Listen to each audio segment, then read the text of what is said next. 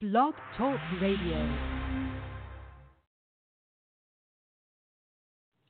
Is my mom here? It's just us. You and us. Who you were in the park with? I don't know names. I just got lost. Where did you see the lady? One one lady. The female jogger was severely beaten and raped. Every black male who was in the park last night is a suspect. I need all of them. What's going on with my son? Your son was involved in a rape in Central Park. No, no, wait a minute. Wait a second. Wait a second. They saw you rape the lady. I didn't see a lady or hit anyone. I didn't see any lady. Kevin, I didn't see any lady. I want to see my son right now. Right now. Whatever he said, I did. I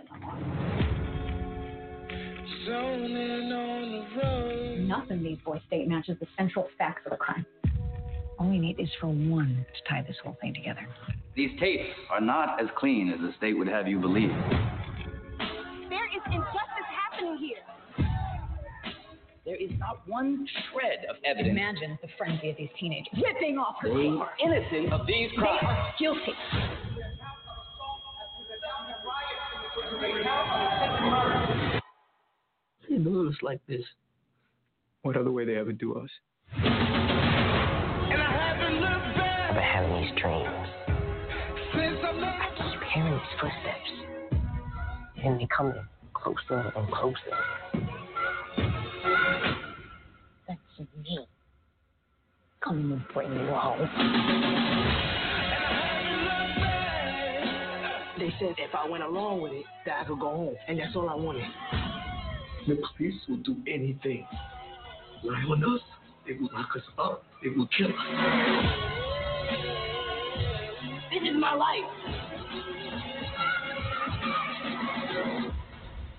I don't think we should admit to something that we didn't do. Okay, we keep fighting.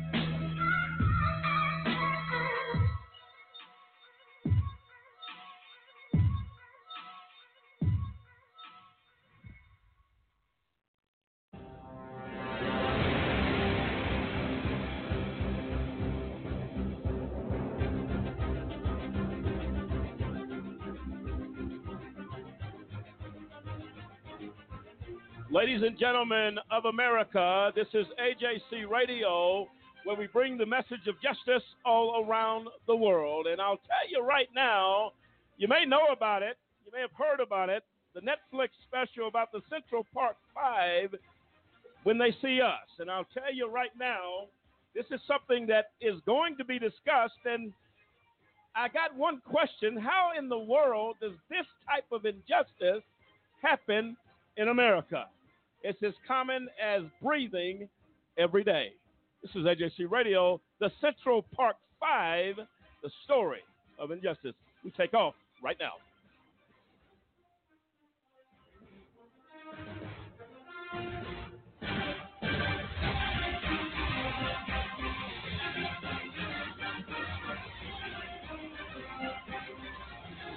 And there you have it. I'm Lamont Banks along with Cliff Stewart, Kendrick Barnes, Samson Riddle, Dennis Merritt, William Williams, and the entire AJC radio team tonight.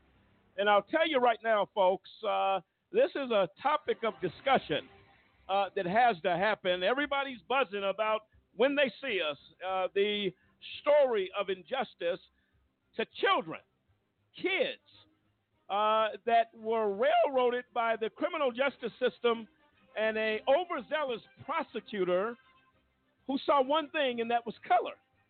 Not the facts of the case, not the facts that would have proven these men to be innocent. Her statement was for every African American or black in Central Park at that time, bring them in. They're all suspects. Uh, this is a disgrace to the very system in which we believe or should believe in, but this is why the system is not believed in. You have children being assaulted, beaten, and and really coerced by officers to confess to a crime that they didn't commit. We're going to get on that on that topic right now. Dennis, your thoughts as we go forward of the importance of really highlighting uh, this story with the Central Park Five. It's definitely important because if you look at it, uh, uh, that it's just pretty much telling you uh, uh, things that are going on today. I mean, it's it's real. Uh, it's an eye eye opener to see that uh, these young men uh, were treated like adults, and then I mean turned against each other uh, to get a conviction. And, and I mean, it's sad uh, when at any cost, it doesn't matter. Uh, it doesn't matter whether you're innocent. Doesn't matter about your age. If no one looks at the consequences, the collateral consequences, which you always mention. It's just amazing to me that something like this could ever happen. But I'm so glad uh, that somebody took the time and said, let's let's get it out there. Let's write a story and, and turn it into a documentary. And I tell you, it's a good one, and it really hurts. I tell you, I cried as I watched it because I couldn't believe how the uh, you know the police officers, the district attorney, how they treated these men. It, it was truly sad. And again, I'm glad we're highlighting it, getting it out there, let people understand. You better you better really look at our justice system because if they want to prosecute you or indict you, they can do it with ease. Samson. Yeah, I mean, I got to go along with Dennis on this and the fact that, you know, while I was watching it, I mean, the oldest one out of these boys at the time was 16 years old. And they used intimidation factor, er, tactics. They used the the kids and their parents' lack of knowledge about the law to basically shoo the parents out of the room, you know, and get these kids one on one with grown men. I mean, they're putting words in their mouth, they're beating on them, they're keeping them deprived of food, restroom, water. I mean, they're they're keeping them locked up basically from their basic human necessities. Also, they can coerce a confession out of these kids that did absolutely nothing wrong. What's more sickening is the fact is that the DA, like Dennis was talking about, Linda, I think Fairstein is her name, they, she still maintains that they did the right thing. They had a man come out and confess. And she still says, oh no, we did the right thing. No, ma'am, you're a racist.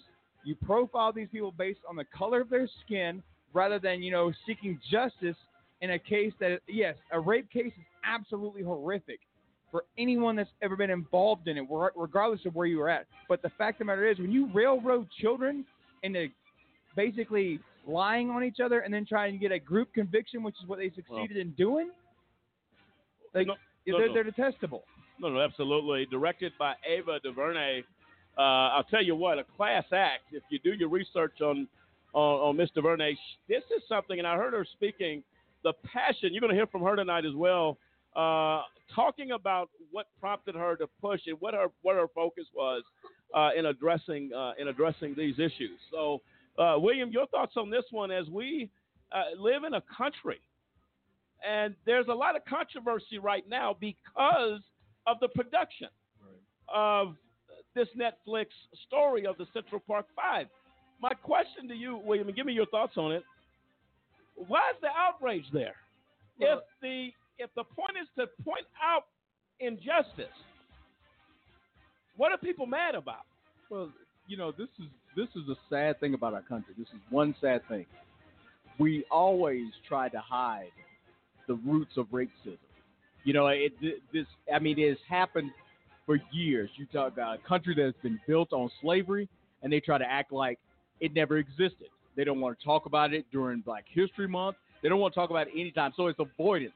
So now when something like this comes to light and it's it's wide open, it, they see it. They see the fact that the injustice started from the prosecution, uh, the prosecutor basically demanding, demanding African American roundup basically in the park that night. When it when it starts that way, that's that's what people don't want to believe. They don't want to see this. They don't want to see the horror of racism. This is the motivation behind this when you take these kids and you basically start and just do this roundup and say all African Americans that were in the park that night, we want them all. I mean, why? Why? Why is it just because the color of their skin, their ethnic background, they're, they're um, automatically assumed to be criminals, automatically assumed to be those that did this injustice? And in this case, raped this woman who was out jogging. And then you take these kids that are, as Samson pointed out, between 14 and 16 years of age. They have no representation there. Their their parents weren't there, and you see the manipulation of the police and how they're trying to use their influence to get these guys to confess. And so you see that this is a pattern of behavior. We've talked about it for years. It has gone on for years. That's what society, especially here in the United States, does not want to acknowledge the dirty, ugly side of racism. Kendrick. Yeah, uh, I, I was very, very saddened when you watch uh, the, the way the, how they see it. Like that's the title. But it, it brought back a lot of memories because there's a signature to injustice that goes. It's a thread of it. You see uh, in in the Central Park Five case, so many things rung true in the IRP Five issue. How they handle evidence. There, it's sad that you don't have to have evidence anymore to prove that a person is guilty or innocent, and it and it, that the U.S. kind of fosters this lynch mob culture.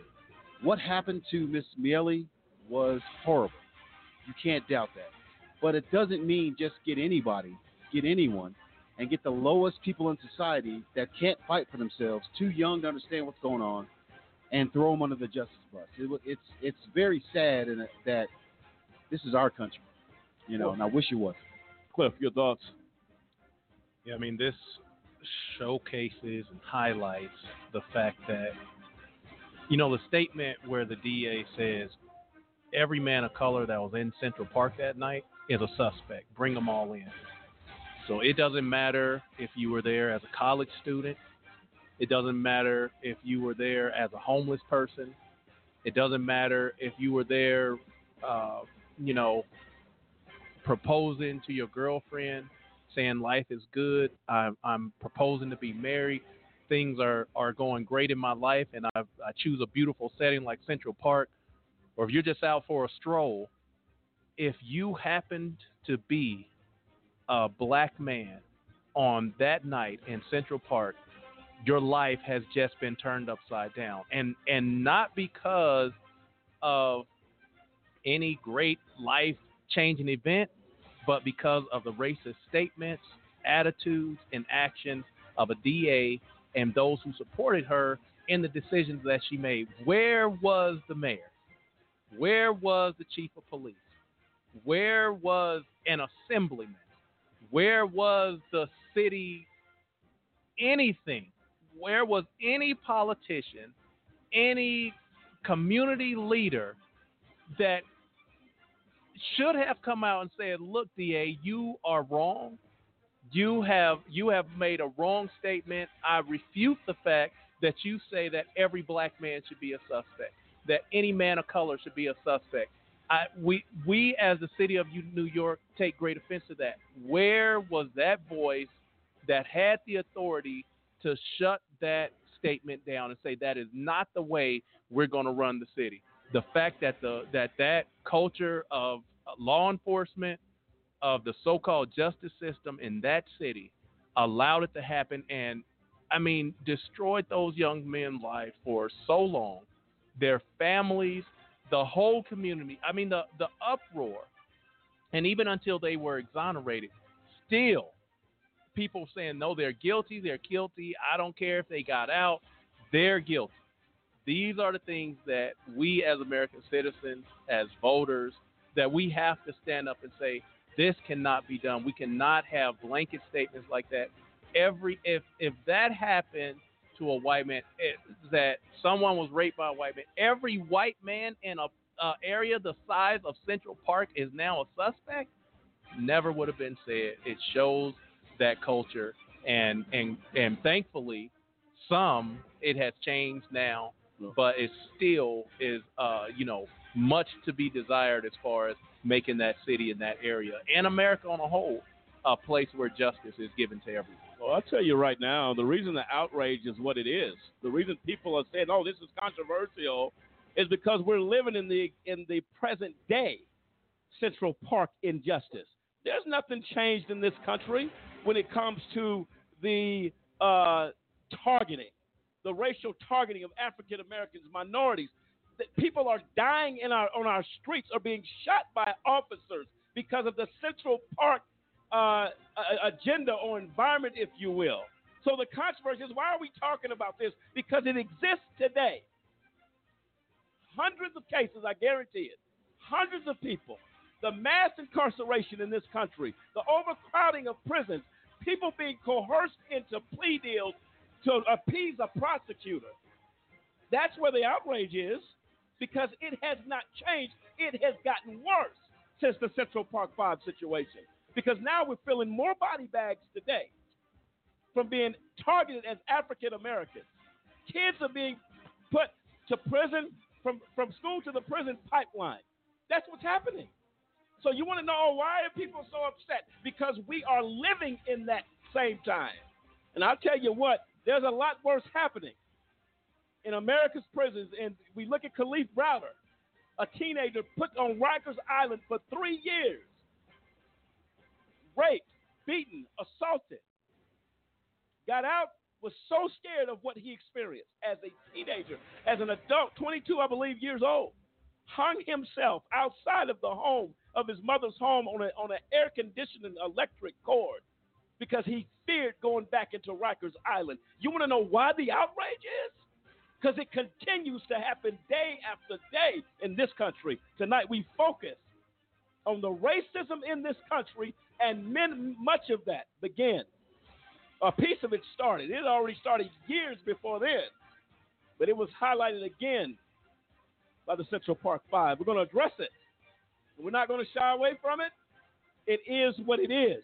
Racism is alive and well in this country, and we as advocates will not sit back and remain silent. This is AJC Radio, the Central Park 5 story of injustice continues after this.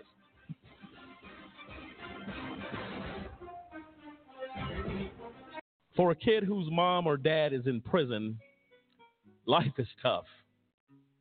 Now, add a wrongful conviction to that, life just got a little bit tougher. Trying to explain to friends why mom or dad is not at the school play or at the ball game is something that no kid should ever be faced with. Especially if mom or dad is innocent. Ladies and gentlemen, get involved today to stop the epidemic of wrongful convictions. By remembering a just cause with a monthly, annual, or one time donation, you can help in the fight against wrongful convictions. Call a just cause today 1 855 529 4252.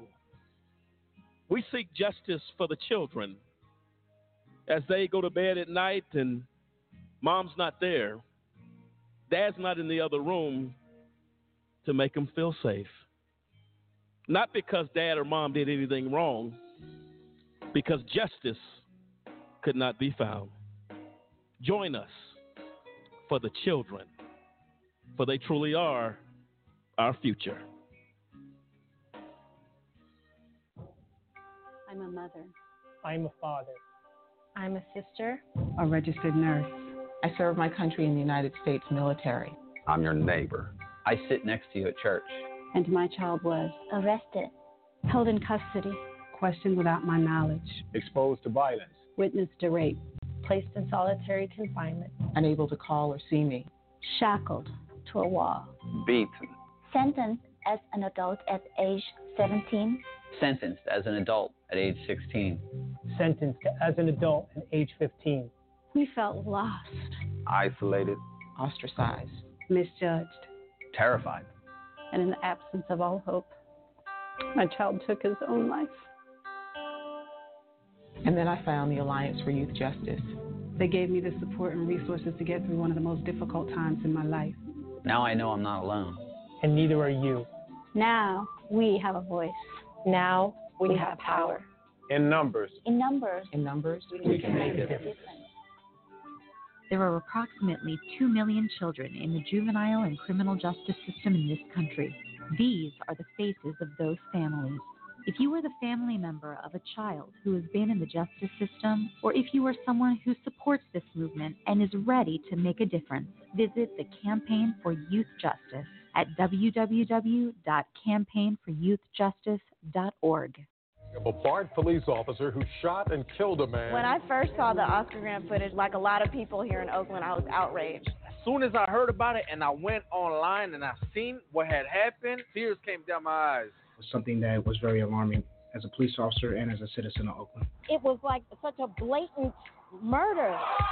You have a city in trauma. Anyone that's seen that and looks at it is in trauma. My hope is that people will express their concern with police brutality, but they will do so in constructive ways that don't include violence. We cannot perpetrate this cycle of harm and violence in this community. Because we do have to live here and they terrorize the city and it's only going to make it worse for us. They killed our young black brothers. You can, You can protest, you can try to make a change, but there is a positive way you can do it. and make sure we let the police know and that we're aware that stuff ain't right out here. We're trying to fix it. in a way that is about using your voice for justice. and making Oakland a safer place for everyone to live and get along as one. Violence is not just violence is not justice. Violence is not justice. Violence is not justice. We know you care. Now it's time. Time to change the face of justice. Did you know that minority and youth participation in juries is extremely low to non existent? The incidence of youth and minority offenders faced with trials have exploded. Youth and minorities are not being represented as they should be. We must represent for people to get fair trials. If you acquire a state ID or driver's license, it allows you to register to vote, and it allows you to become eligible for jury service. If you're 18, a U.S. citizen with a state ID or driver's license, and registered to vote, you're eligible to be called for jury duty. If called and selected, make it your duty to serve. We can't get justice without you. Change, Change. change. Change the face of justice. Check your local county or state jury service website for further details.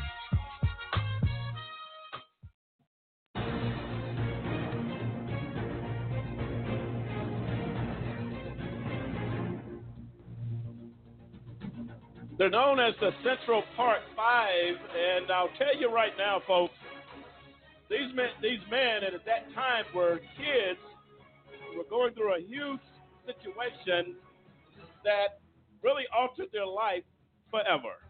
And I'll tell you right now, folks, this is something that is not some productions per se, because what we're talking about tonight happened. It is real. As real as I'm sitting here tonight, and as real as if you listen to these folks tell their story of injustice, it is heartbreaking. And I go back to the point we made earlier. These were kids. These were not well rehearsed criminals.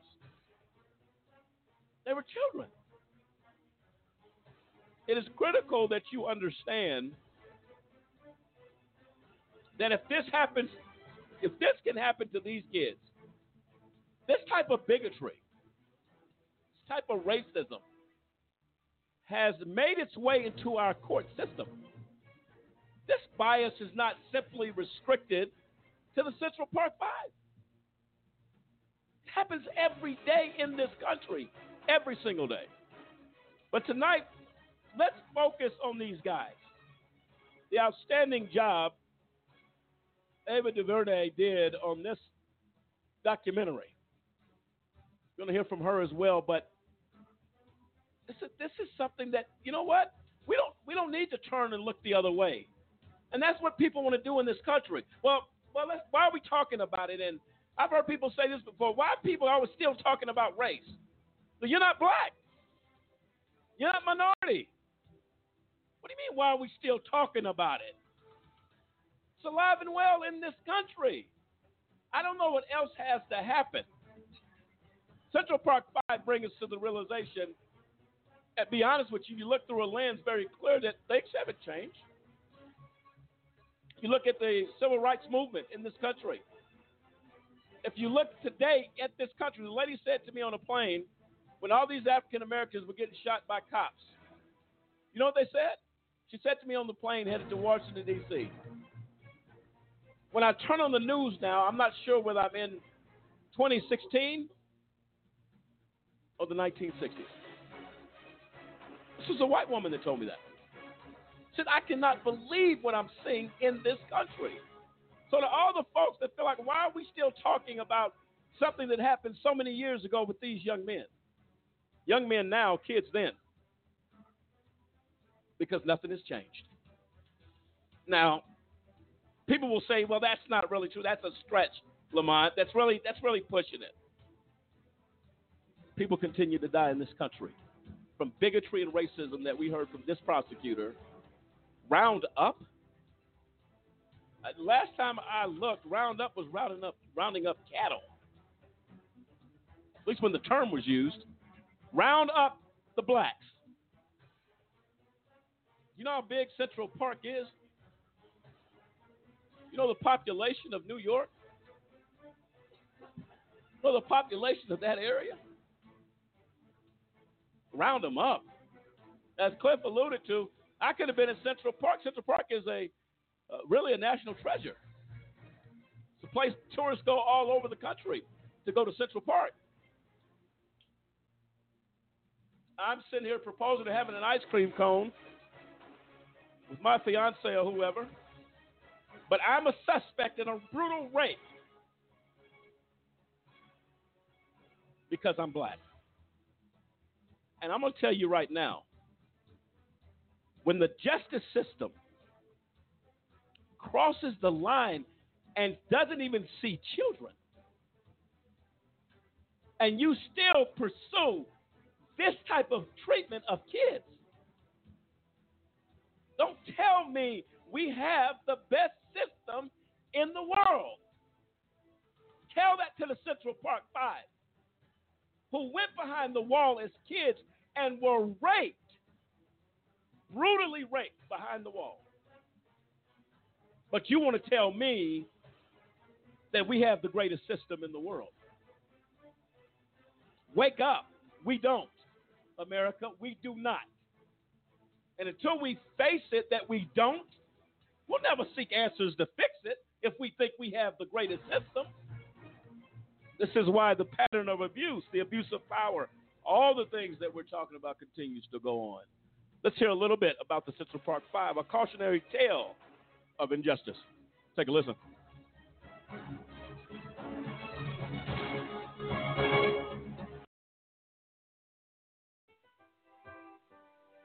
30 years ago, the case of the Central Park Five shook New York City to its core. Today, it stands as a cautionary tale of injustice, as Maurice Dubois explains. Kevin Richardson, 44 years old. Korey Wise. Raymond Santana. Yusef Salaam, uh, 45 years old. Um, Antron McCray. Five men connected in a way few of us could ever imagine. Is there a day or a week or a month that goes by when you don't think about the whole episode that brought you together? It's every day, constantly. Probably my, my second or third thought. Even our conversations is different. It's not normal. Our conversation would be about prison, how we had to survive in prison. You've just met the Central Park Five, a name they came to share 30 years ago after a young white woman named Trisha Meili went for a jog in New York's Central Park. It was a brutal attack on a 28 year old woman jogger. She was dragged down the bushes where she was beaten and sexually assaulted. The attack was an outrage and became a media sensation. Investigators quickly focused on a group of black and Hispanic boys who were in the park that night. Police say the gang of attackers was actually just half of a wolf pack of some 33 kids that committed some seven other muggings earlier that night. We are announcing the arrest for four males, all between 14 and 15 years of age. Let them through. Let them through. Eventually, the five teenagers were tried, convicted, and imprisoned for the crime they maintained they did not do. All we need is for one to tie this whole thing together. The story of how the boys were charged and years later cleared of that notorious crime is the subject of a new Netflix miniseries by the Oscar nominated writer director Ava DuVernay. What was your starting point for this story? My goal was to humanize boys and now men who are widely regarded as criminals. And in doing that, to invite the audience to re interrogate everyone that they define as a criminal. The series is called When They See Us, and DuVernay contends that what is seen all too often in criminal cases is race. I'm asking the question to everyone what do you see when you see black boys? And that's a painful answer because I know what um, what the answer is for many people. It's exactly what these boys were called: wolf pack, animals, criminals. Um, so much so that they could be tossed aside on a case that was made from a complete lie. Kevin, Antron, and Raymond saw you messing around with the lady. Who, who said that?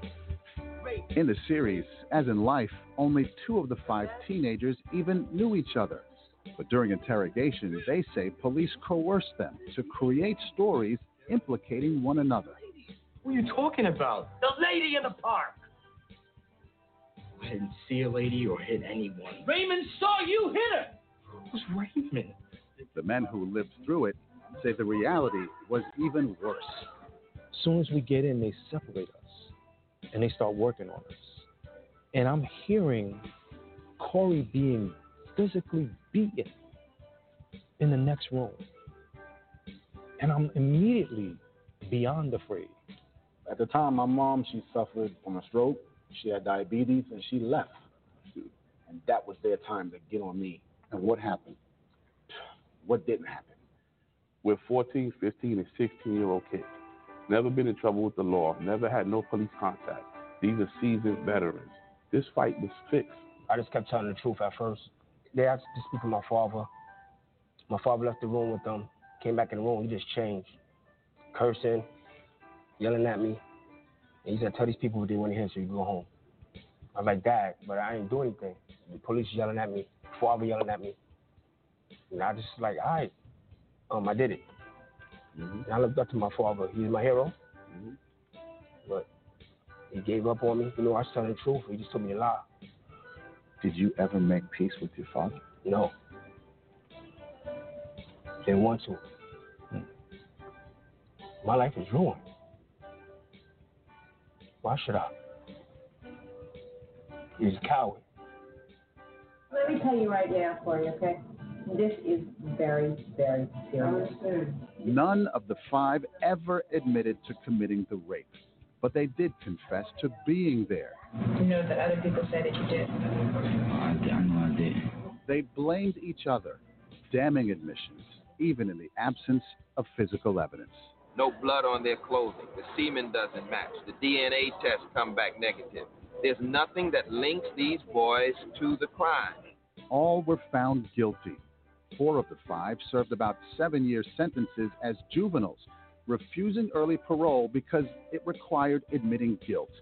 But the oldest of the group, Korey Wise, served time as an adult. In his 13th year in prison, Wise had a chance encounter with another inmate that would change the lives of all the men convicted of the rape. The resolution of this whole tragedy um, came from something that I don't believe is happenstance. Um, it, it's it's a coincidence that borders on miracle. Matias Reyes spotted Wise in a prison yard. So just, just talking to me.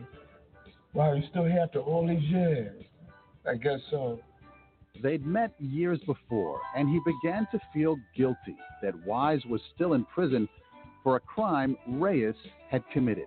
He saw Korey and was like, he's still here? I gotta tell the truth. Reyes confessed that he alone committed the rape, offering details about the crime that only the assailant would know. His DNA was a match, and the men were exonerated. The city of New York eventually agreed to a $41 million settlement, about a million dollars for each year of imprisonment. Did the money make it better? We were able to relocate, put our children in better situations. Besides that, you know, no amount of money could have given us our time back. Is there a life lesson for what you've been through? Truth. I preach to my kids. Just tell the truth. Be true to who you are. Honestly, last time I lied got me seven and a half years for hmm. something I didn't do.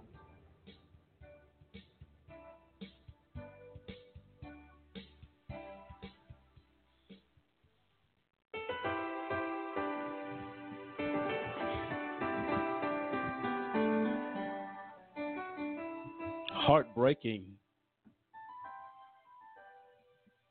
Don't get it. The steps taken. How do you sleep at night? Linda Linda Fairstein, the prosecutor in this case. How do you sleep at night? The judge in this case. How do you allow a conviction in your courtroom to stand? The judge has the power in any conviction or proceeding to set aside the verdict of a jury in the interest of justice.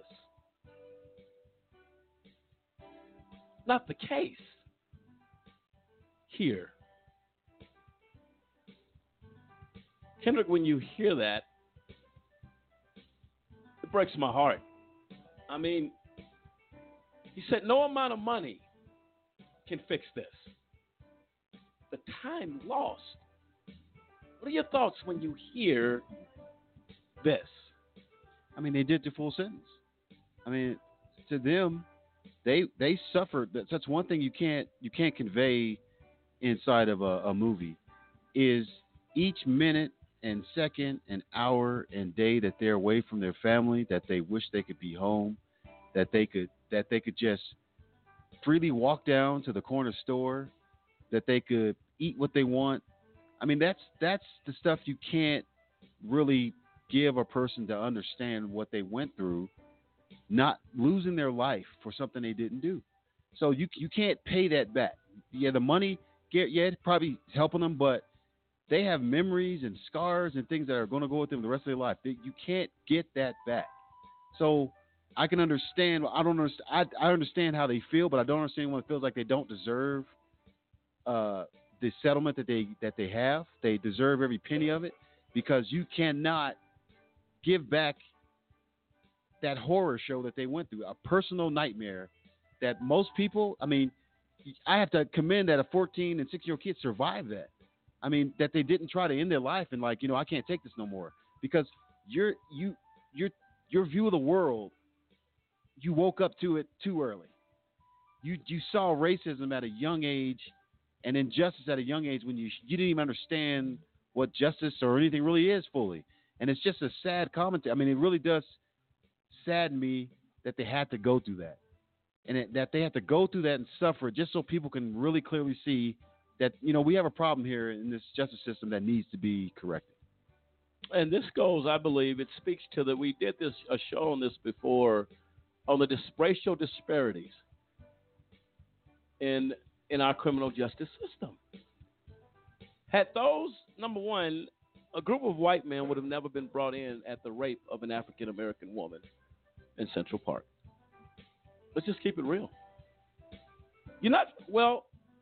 And with with the attention being what it is, and no disrespect to the victim who suffered what she suffered. She's an innocent victim. Make no mistake about that. But to compare the two, this is the disparities we talk about in this country. Turn the page back and let it be an African American woman in Central Park lying, beaten, and raped. What do you think the response would have been? Would there have been an urgency to round up every white person in Central Park? Would have never happened. You know that's not going to happen. How sick is this society? How sick has this country become? But we want to cry and say, equal justice applies to all of us. We're not in the 60s anymore. We are worse. Because now bigotry hides behind a black robe in a courtroom. bigotry is on the name tag on the desk of prosecutors, but they are dressed in suits and business dresses and business suits.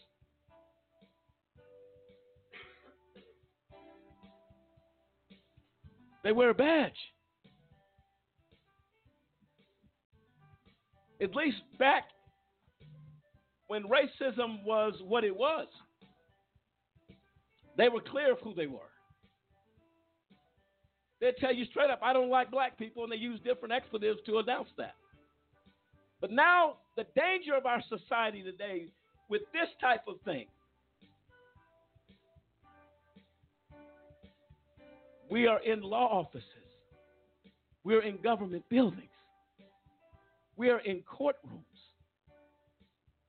We hide behind a mask of justice. There is none. There is none. Can we not admit that? We must admit it. William. You know, I, I was sitting here thinking the the way racism is today, and you you touching on it, is the lure of I help. It's this. It's trying to win the. You know, I I understand the sympathetic uh, side of it, and then, and then they turn around and stab you in the back. And I was thinking about this. You know, you hear hear the the clip, and you think about the innocence of a child. You think sitting there, you're 14 years old, you're being dealt with like an adult, you're being treated in such a harsh way, and you don't know why. You don't know why. I mean, those kids may have not even experienced open racism. They never, they may not, may have not even been called a, a racial name. You know what I'm saying? These are all experiences, and for the first time, they're they're thrown into this, and, and the and the racist, the racial tones, and and the impact that will, they will have for the rest of life, as as Kendrick had pointed out. No money, can, no money can buy and take away their pain or, or, replace the feelings, the emotions, the experiences that they went through at 14, 15, and 16 years of age. At 16 to be tried as an adult, and I believe he served 13 years. 14 years. Yeah. 14 years. I mean, this is this is incredible, and that to the point that you're making, it's all with a racial motive. Racism on the bench, racism trying to prosecute you. They already know that you can't, you may not be able to make bail, so they come up with this plea system. Trying to trying to sell this. This is your this is your only way out. Plead. Say you're guilty. And then eh, to think about, and I, I didn't catch the gentleman's name whose father, you know, had turned, uh, yeah. you know what I'm saying? I mean, Uh-huh. that experience. And to, to think about the picture that they painted to his father for his father to turn on him. You see all, all this psychological stuff, all the whole motive is race racism. Well, the collateral damage of injustice, he never mended things with his father. He felt betrayed Yeah. by his father. See, this is what we're talking about. You think because you make a decision, as they made here, a rush to judgment without any evidence to support it, you destroyed a family. A father and a son's relationship was destroyed because you decided to go after five kids in a park. Help me with that. I mean, it's it's it's amazing to think about this, and and and and the thought that just came to my mind. We were talking about why society is is reacting the way it is. We just saw a few years ago the Stanford rape case. Hmm. Now you now you take another situation here. Now this is years years have gone by. Here is a here is a a a white male goes to a reputable school. He rapes this girl, leaves her behind a dumpster. He gets six months. Mm. Six months.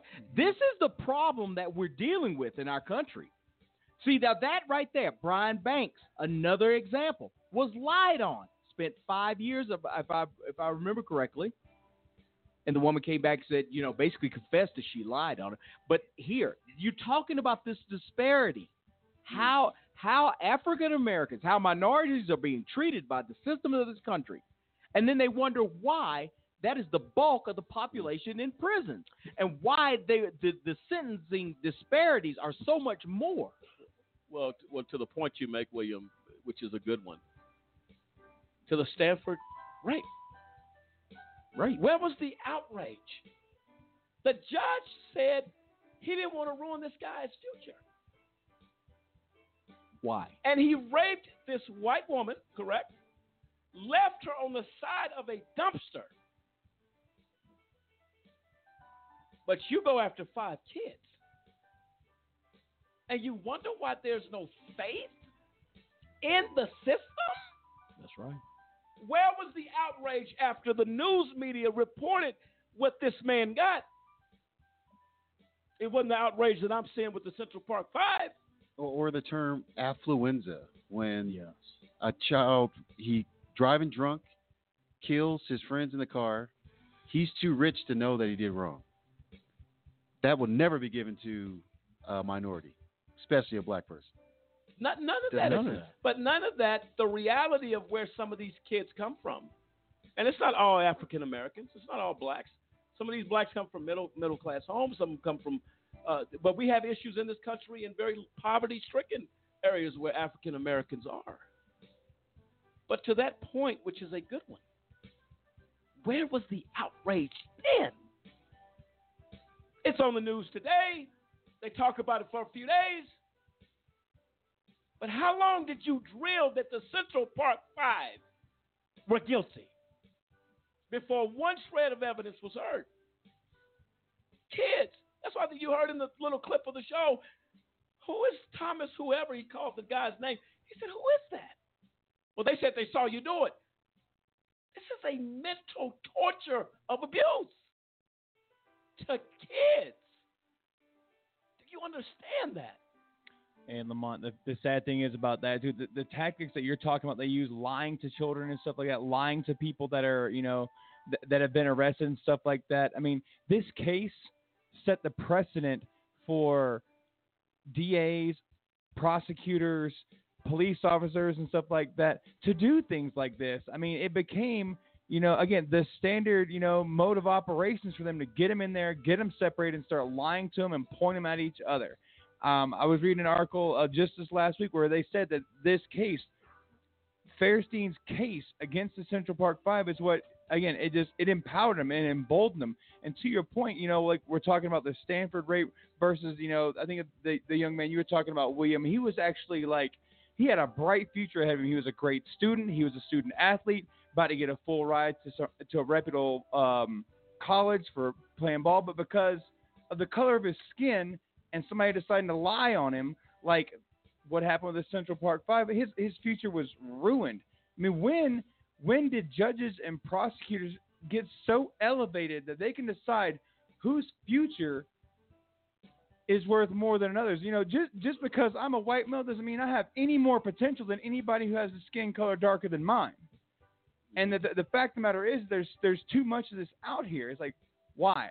Why do people constantly think they're better? And I and to your point, the lady that said that she feels like they're back in the '60s because of the things that are going on. I could not agree more with that lady because the fact of the matter is, is racism is alive and well, it just hides behind a smiley mask. Well, no, Well- without question. And I'll tell you this right now. Uh, this is this is something that continues. As you do the homework and do your homework, folks, go check out, go listen to these interviews, go talk to people who were affected, and there's an outrage, and this is getting national, if not worldwide, notoriety because one thing: people are responding differently. Why? Did we hit a nerve in America that racism, as much as we try to hide it, as much as we try to say, well, we're doing better now. Well, Dr. King did some things, he accomplished stuff. We're okay. We're not okay. Right now, let's take a listen really quick.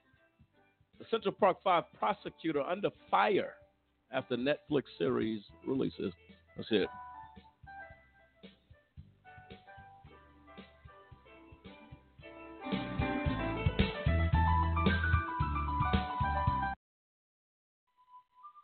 A former prosecutor at the center of New York's notorious Central Park 5 rape case faces very strong backlash after the release of a hard hitting Netflix series.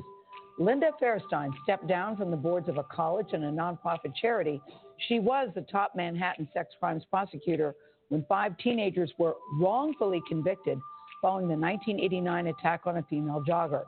CBS This Morning Saturday co host Michelle Miller has covered the Central Park Five for years and joins us with this latest turn of events. Michelle, good morning to you. Good morning. Many are hearing about this case for the first time because of the series When They See Us.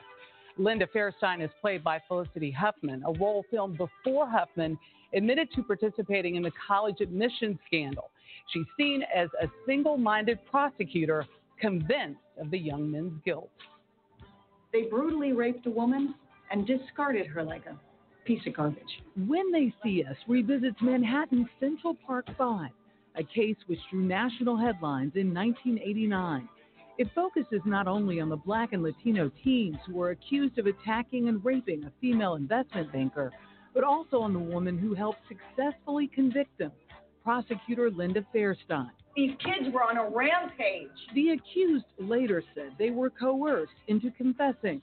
These young men were the proxies for all kinds of other agendas. Sarah Burns produced and directed a 2012 documentary about the case. I think a lot of people now with the new series are coming to this story and learning about what happened, and it makes people upset. I didn't see a lady or hit anyone. Raymond saw you hit her. Who's Raymond? The city of New York reached a $41 million settlement with the five in 2014, years after another man confessed, linked to the crime by DNA evidence. Since the Netflix series debut last Friday, the backlash against Fairstein, now an author, has exploded. The hashtag Cancel Linda Fairstein trended on Twitter, and more than 75,000 people signed an online petition calling for a boycott of her children's books and mystery novels. Raymond Santana left jail a free man. We interviewed Raymond Santana, one of the Central Park Five, after his exoneration. What do you say to the people out there who just don't believe you're innocent? Yeah, these people have their mind fixated on us being guilty. We have tried everything we possibly could to prove our innocence, and our evidence hasn't been proven. Santana now tells TMZ that Fairstein deserves the scrutiny she is now getting. And even though it's 30 years later, she has to pay for her crime. In the wake of the miniseries release, Fairstein has resigned from Vassar College's Board of Trustees, as well as the board of the Victim Service Agency, Safe Horizon. In a letter to the agency's chairman, she says the show depicts me in a fictionalized version of events in a grossly and maliciously inaccurate manner. I think, in part, why this is directed more at Linda Fairstein is that she has remained steadfast in her belief in the guilt of the Central Park Five. In a statement to CBS this morning, Fairstein's lawyer said the series director Ava DuVernay ignored the vast majority of readily publicly available material about the case, all in the name of fabricated sensationalism.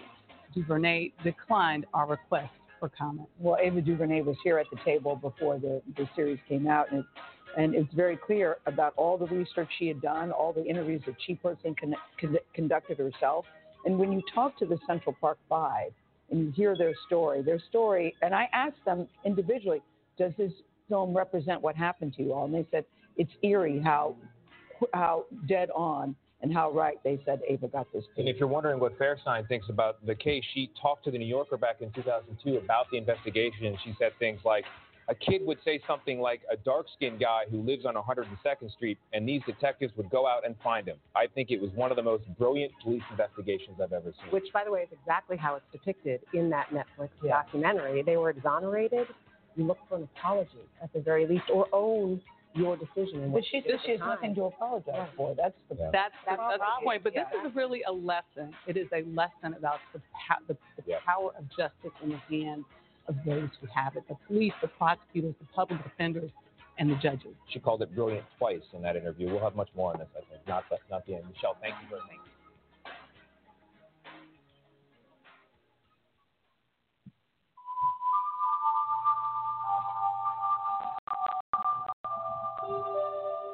Well, there you have it. Linda Fairstein says the conduct of the investigation, the officers, their behavior, and their investigation was brilliant. Brilliant that you beat up kids to get a confession. Brilliant that you swear, you use profanity, and you use fear tactics to get a confession. Brilliant that you make the statement to round up every black in Central Park. They are a suspect. Brilliant? I say completely ignorant. Miss Fairstein, wherever you might be tonight, you are a disgrace. That's true. There's nothing else to say. And to this day, after exoneration, you still believe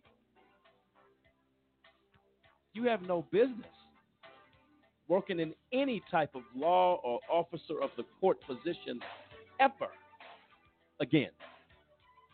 You have no reason to be teaching children at any university, young adults at any university, period.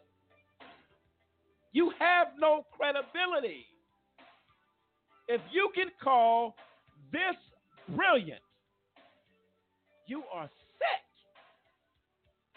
in the most ugliest way. This is AJC Radio. We're coming back and joining us, Joe Gray. He's a contributing editor at thegrio.com. He's contributing editor there. He's written on various criminal and social justice issues for years, including the Central Park 5 case. We're going to hear from him, his thoughts after this. This is AJC Radio, the Central Park 5, the injustice that shook a nation. We'll be right back.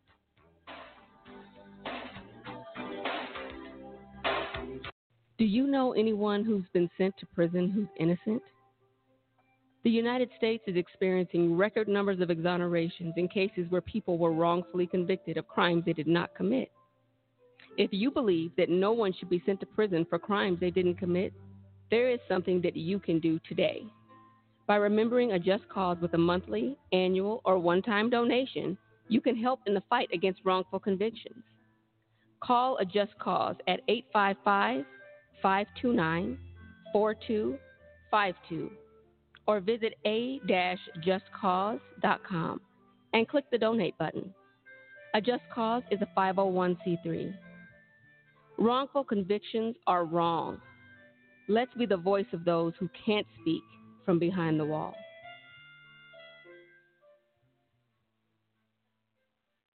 Look, right now, uh, while you're looking at this on your screen in your hand or on your computer, there's somebody just like you who's sitting in a prison cell. And they didn't do much more than you did, you know, some crazy weekend. You didn't get caught. They got caught. And they can never get uncaught.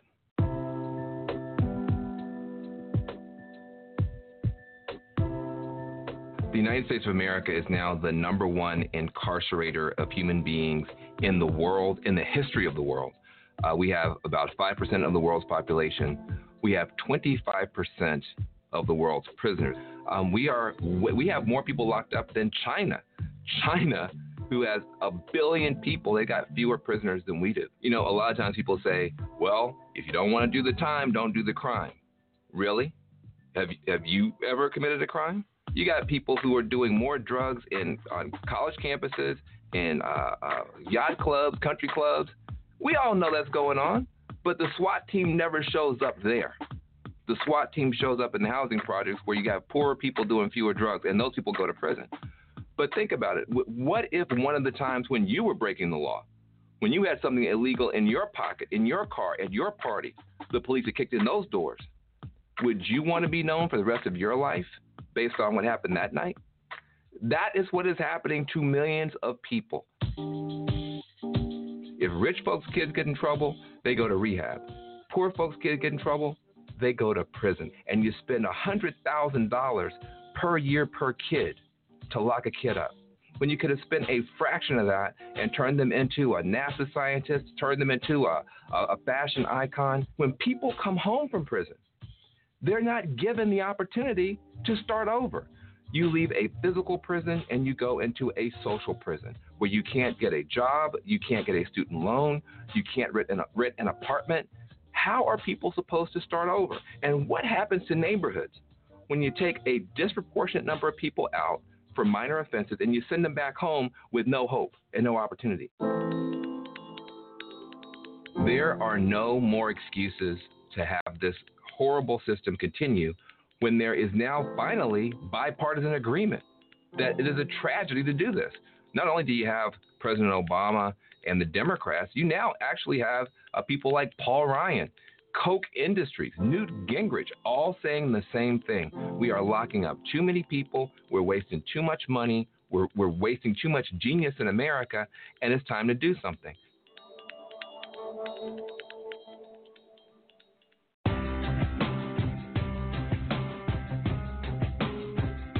How often does our justice system get it wrong, convicting innocent people of crimes they did not commit? A new project by the University of Michigan Law School and the Center for Wrongful Convictions at Northwestern University School of Law tries to answer that question. In the last 23 years, more than 2,000 people have been convicted of serious crimes and later exonerated, according to the National Registry of Exonerations. By far, the largest segment was almost 1,200 defendants falsely convicted because of large scale patterns of police corruption, generally in drug and gun cases. Of the remaining 873 defendants exonerated, nearly half were wrongly convicted of murder, and of that group, 101 were sentenced to death. On average, it took more than 11 years for a conviction to be set aside. Why does the justice system get it wrong? In homicides, the biggest problem is perjury and false accusation, most often by supposed eyewitnesses.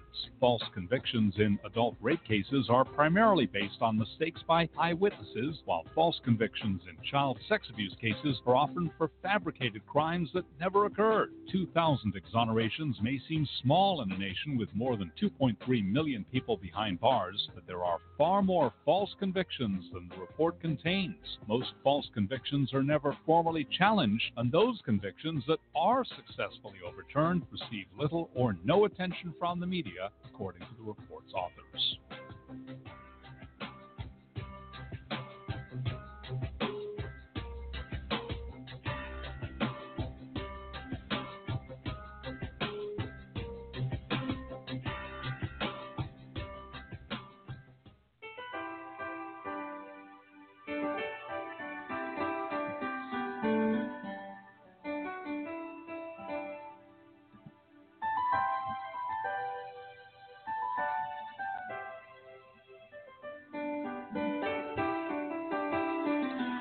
Ladies and gentlemen, this is AJC Radio where we bring the message of justice all around the world. And tonight, let me paint a picture for you, if I may. You're sitting at home one evening, and your children, your son, your daughter, says to you, Mom, I'm going to go outside for a while and meet up with some friends and kind of do what kids do. Only to find out hours later that you are in a literal nightmare. You have officers in a room and a table with your son or daughter telling them what they have done in commission of a crime. You're, you've come in and your son or your daughter is crying, I didn't do it. Mom, help me, please. Dad, help me confused and not really knowing what's going on. How would you feel? Would you be outraged and upset that your son or your daughter has endured such conduct? The Central Park Five were in a room without their parents. And the abuse of power was in effect by police officers telling them they had raped and beat a jogger in Central Park. I'll tell you right now, no need to go there as far as a possibility. What I'm talking about tonight with the Central Park Five is a reality. The series on Netflix, When They See Us, a story told and shared at a time when, when it needed to be. And I'll tell you right now, the story needs to be told. And tonight we tell that story in part. Uh, but right now we're, joined, we're going to be joined by Joe Gray, contributing editor. Uh, I'll tell you what, this young man has dealt with issues, specifically with the Central Park 5 case. We're going to get his thoughts on this production uh, that is shaking a lot of people up, but needing to be told so desperately. Joe, are you with us? Good evening. How you doing? Doing well. Thank you so much, Joe, for joining us tonight and being a part of this program, uh, and and to share your thoughts as as we've been talking on this show, the Central Park Five situation. Uh, a really serious thing as we look at the injustice that occurred here. I, will give you the floor, Joe. Introduce yourself and tell us your thoughts as we get into this conversation. Hi, good evening, everybody. Uh, our host tonight uh, calls me Joe Gray, which is fine. My byline, you'll see me writing all over the place uh, as Madison Gray, so it's, it's fine to, okay. to call me that too. but um, okay. Thanks for having me on. Um, I really uh, appreciate uh, uh, the time to come on and talk about the the issue here. Um, been writing about the Central Park Five uh, here and there uh, for a few years now. My, my first chance to, to actually write about them is when I talked to four of the five uh, while I was still working for Time Magazine um, a few years ago. Um, and uh, I sat down with them. They, they, they told me their story. Um, and I wish I could have you know put everything they told me in, in the print because it was really, really jarring uh, what they told me. It was around the time that Ken Burns' documentary on them had come out, uh, and um, when I did the research as as to what happened to them, you know, I was I got to say I was I was beyond shocked. Uh, and it wasn't a news story. Um, they uh, at that point were all out of jail. Um, a lot of them had gone on with their lives, um, got married, had children, things like that. Uh, but they were still uh, involved uh, in this case, and they were still trying to get you know justice for themselves and Mm-hmm. clear their names. Um, and uh, they were still in the midst of dealing with the city of New York, which eventually um, awarded them uh, 45 million. I'm sorry, 41 million dollars in, in damages. Uh, but they were still trying to get their story out um, because New York was a city that had turned on them and their families. Really, um, they had prosecuted them in court, but also prosecuted them in the court of public opinion um, for for years. They spent their young lives, you know, with everybody thinking that they were guilty of a terrible, terrible crime. Um, and a lot of people invested a lot in their guilt. And when it turned out that they were not guilty, that they had nothing to do with that awful crime, um, there was still more controversy. Uh, there were still people insisting that they were guilty, that they made confessions, and things like that. So fast forward it Yeah. to just this past month, uh, Ava DuVernay um, brings out a masterful dramatization of their story on Netflix. If you haven't seen it, I, I really recommend it. Um, And it tells their story basically the same way they told me. Um, and what it does is bring out exactly what happened to, to them because these were kids, they were teenage boys when this happened to them. Um, and they were locked in a system that not only targeted them, but victimized their families. Okay? Uh, There was a lot of legal wrangling, there was a lot of media wrangling, and truth is, there were even prosecutors who built their careers on this case. Uh, so now there's so much discussion of this, um, and I'm glad that the discussion is happening because this not only allows us to take a take a look at this case, but the broader criminal justice system and what happens when people are vulnerable, um, especially um, people in communities of color, and they're beholden to uh, a justice system that has never really served them the way it has served the broader the broader population. No, absolutely right. And uh, Joe, I'll tell you what. Um, I did have the opportunity. Uh, our hosts here have, have had the opportunity to re- look at this. It is the most heartbreaking thing I have ever seen.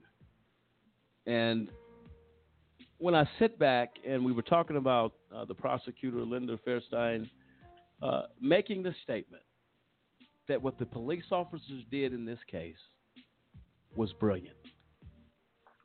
I, I, I am at a loss. As an advocacy organization, we see injustice every day. But, and I explained as we were talking earlier, as we began to talk around the table here, that the reason people are outraged and people get upset now, on one side, you have people calling uh, really outraged with this prosecutor to say, What did you do? But you have it on both sides. Then you got the folks that say, Well, we're over that. It wasn't that bad. These guys, and they're still saying they're guilty. Through exoneration, you're still, because nobody wants to eat this mistake. And I don't want, let me take that back. Not a mistake, this willful act of abuse of power. Nobody wants to, nobody wants to own that. What are your thoughts on that as we look at this? And it's going to, again, the conversation is going to get uh, deeper and deeper as we dig into this. What are your thoughts on that, on the words of this prosecutor? And what Well, kind of for- damage does that, does that do to a nation?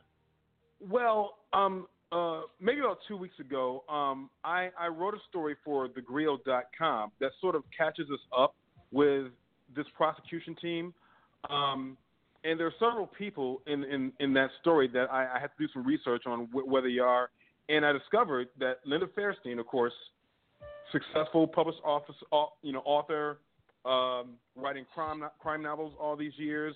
Um, Elizabeth Lederer, um, up until recently, very fairly recently, she was she's um, at Columbia teaching law and is still um, a, um, a Manhattan DA. Um, there are several you know pieces to, to this puzzle. Linda Fairstein last week wrote a wrote an op-ed in the Wall Street Journal, sticking to her guns basically, saying she says that she agreed that since um, Matias Reyes came forward and and presented evidence, you know, that eventually allowed them to be exonerated, she agreed that the sentence be vacated. But she still says, basically, they had something to do with it. You know, that they ra- still ran with this with, with this guy, or they were in the park and they were part of this, based on what was confessed. But there are documents uh, that have been released by the New York City Law Department that that show no evidence at all that the Central Park Five and Matias Reyes were connected in any. Further, it says that Matias Reyes, you know, all the evidence shows that Matias Reyes did this alone as he confessed in 2002. Um, Linda Fairstein and some, quite a few of the others are insistent that no, these confessions should have been enough to prosecute them, and they're saying that they're right. Donald Trump, if I can invoke his name, you know, if you remember, took out an ad at the time in 1989, all but calling for these five young men to face the death penalty. Right. He took out an ad in the New York Times and several New York City newspapers, spent hundreds of thousands of dollars on it. You know, because of, he joined the anger and the and the and the fervor o- o- over this. Today, April Ryan um, of American Urban Radio Networks asked President Trump in a press conference, "Will you apologize to the Central Park Five? He was he basically said, "Listen, the two prosecutors are still sticking to it, so we'll just leave it at that." So he's not Well- even willing to come out and say, "I was wrong about this."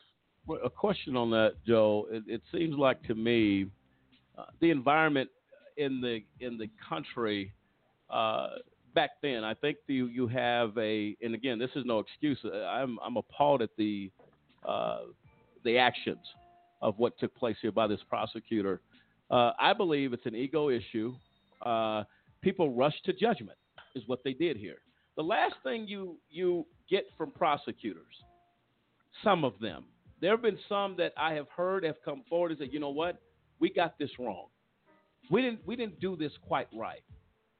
Um, but this is something I heard during proceedings at, at some hearings that I had attended, and this is maybe this makes sense once I tell it. I'll get your thoughts on it. Mm-hmm. The jury, the jury was told in a pretrial, uh, uh, not pretrial, but it was once the trial began at the be- onset of the trial. The statement is made by the judge that the public has a higher regard for the office of the prosecution of the government because of the prestige that comes with the office. And I was in a situation where they were asking questions of potential jurors, and they said, How many people believe that the defendant is guilty? This is, there's been no evidence, there's been no witnesses, there's been nothing done at all. You know, every hand in the room, Joe, went up. Every hand. So, my question to you is this if the system is designed to give and put in the mind of a juror about the prestige of the office of the prosecutor, how then does a defendant stand a chance when the defense is not looked at it anything as far as in a prestigious way? Does that set the tone for any type of proceedings? I would believe Well- that happens in this case. Well, you have to take it back 30 years and look at New York, the environment in New York at the time in 1989, mm-hmm. and the Manhattan DA's office. All right. Now, I'll admit, you know, full disclosure, I was not there. I was a kid myself at, at the time. Mhm. I'm, about, I'm roughly the same age as, as the Central Park Five themselves. Okay. Um, um, but when I do my research and look at this, New York City was a very high crime city. Um, Mhm. There's an environment of just fear of, of criminals, and there was a huge demand to do something about it. All right. Um, Ed Koch was the outgoing mayor, um, Okay. and I'll and I'll just I'll just bluntly say it. He was terrible with crime. You know, he only de- Mhm. you know protected the wealthy in New York City. Did very Okay. little to protect you know the common man. Okay. Um, Okay. Uh, David Dinkins uh, was running for mayor at the time. He eventually won against Rudy Giuliani. All right. So there was a political climate at, at, at the time as well. The Manhattan DA's office was and still is one of the premier prosecutorial offices in the country.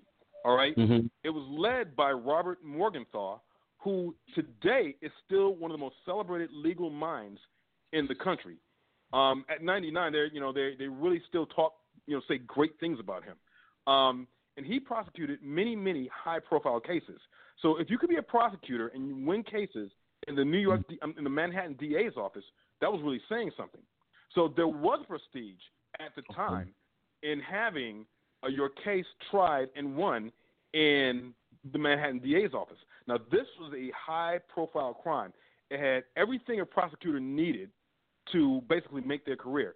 It was five young black and Latino men who were accused of this terrible crime uh, um, of, of, of beating and raping and leaving for dead a young white woman.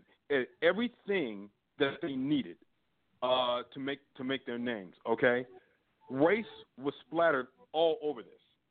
Their pictures were splattered all over every front page in New York at the time. So there was going to be major, major outlash if they didn't get a conviction. The way they saw it, they had to do everything they could to make sure these young men went to jail, and they did do that. And that was the prize. It wasn't justice; it was incarceration. No, absolutely right. Uh, Joe, we got a caller. Cliff. Yes, we have uh, Yolanda would like to make a comment about the conversation. Yolanda, thank you for calling. You're live. Yes, I was. I'm listening to this show. I am, and I watched the Central Park Five story, which really made me really physically ill to think that uh, the so-called justice people that are in, in charge of justice, the prosecutor, the police, were got away with doing this. I think it's great that the Central Park Five were exonerated. I think it was great that they got their settlement. But when is somebody going to focus on doing something to the prosecutors and the people that caused this to happen? We hear stories all the time about people being exonerated, and how happy they are and all that. Nobody does anything to these prosecutors, cops, judges. Something needs to be done, some kind of punishment. When mm. you know, when it comes to the light, that there was no evidence of the crime, there was no proof, no DNA, none of that, but they still walk around with their lives going on about their business. There needs to be some kind of suspension. Judges removed from the bench, prosecutors not allowed to practice law, even if for a period of time. Something needs to happen to these people. And as long as nothing ever happens to them, they keep on doing the same thing over and over and over again. This happened way back then, and we're up in 2019, and it's still going on with crooked prosecutors, crooked judges, crooked cops, cops killing black men by the by the dozens all the time and never get prosecuted. Nothing ever happens to them. Somebody, we need somebody to be able to, or the citizens of this country are going to have to do a serious outcry. Something, Congress, the lawmakers, something's going to happen to have to happen to these people for it to stop. If they don't do anything, they're going to continue continue this path. And it just makes me sick to my stomach to think that they keep getting away with. You get a little slap on the wrist, take her books off the shelf. Um, she got stepped down from a college, but she's still going on with her life. She hasn't been that much affected the way these guys' lives were ripped apart. And I just hope it comes to a time in this country where something is done to stop these people from continually doing this to people. Thank you. Oh, thank you for the call, Yolanda. I'll tell you right now, Joe. That's I mean, the bottom Well, line. Go ahead. Well, well, you know, uh, thanks, Yolanda, for, for, for your comment. Um, uh, from what I understand, there has been a call to disbar uh, Elizabeth Lederer and uh, Linda Fairstein. Um, Linda Fairstein, so far, and I may have to, you know, update the stories I've written, has um, lost her um, has lost her uh, contract. She's been dropped by her publisher, Penguin Publishing. She's also been forced to, to resign from the board of Vassar College um, as um, as part of the backlash from this. Um, Elizabeth Lederer um, has been basically forced. Uh, the, the the Black Law Law Students Association in Columbia has forced her to resign her um, adjunct professor, law professor uh, position at Columbia. Um, as far as having them disbarred, I'm not sure where that is. Um, any restitution to them, that I'm not sure what what might happen. Um, and it could be part of the uh, the specifics of the settlement. I don't know what those are. Um, it could be m- many things. Um, that's a closed book right now. But I will tell you something you all can do. Go to the polls and vote. And the reason I say this is because the president is not the only person you vote for. In most states, you also elect your DAs in every county. Okay? Just like Manhattan, just like uh, Queens Kings, any county, almost in, I think, except for maybe a, a couple of states, uh, you actually vote in your prosecutors. And you can vote in prosecutors who are going to be fair, who will not put in assistant DAs who will be rife with prosecutorial, uh, uh, prosecutorial misconduct. You can make sure that the people that you put in that try these cases do it fairly and in a just way and based on evidence. And I'll tell you this, Joe, and to Yolanda's point, legislators see the actions of these prosecutors. Yeah, it's good. Look, you may get disbarred, but you're free.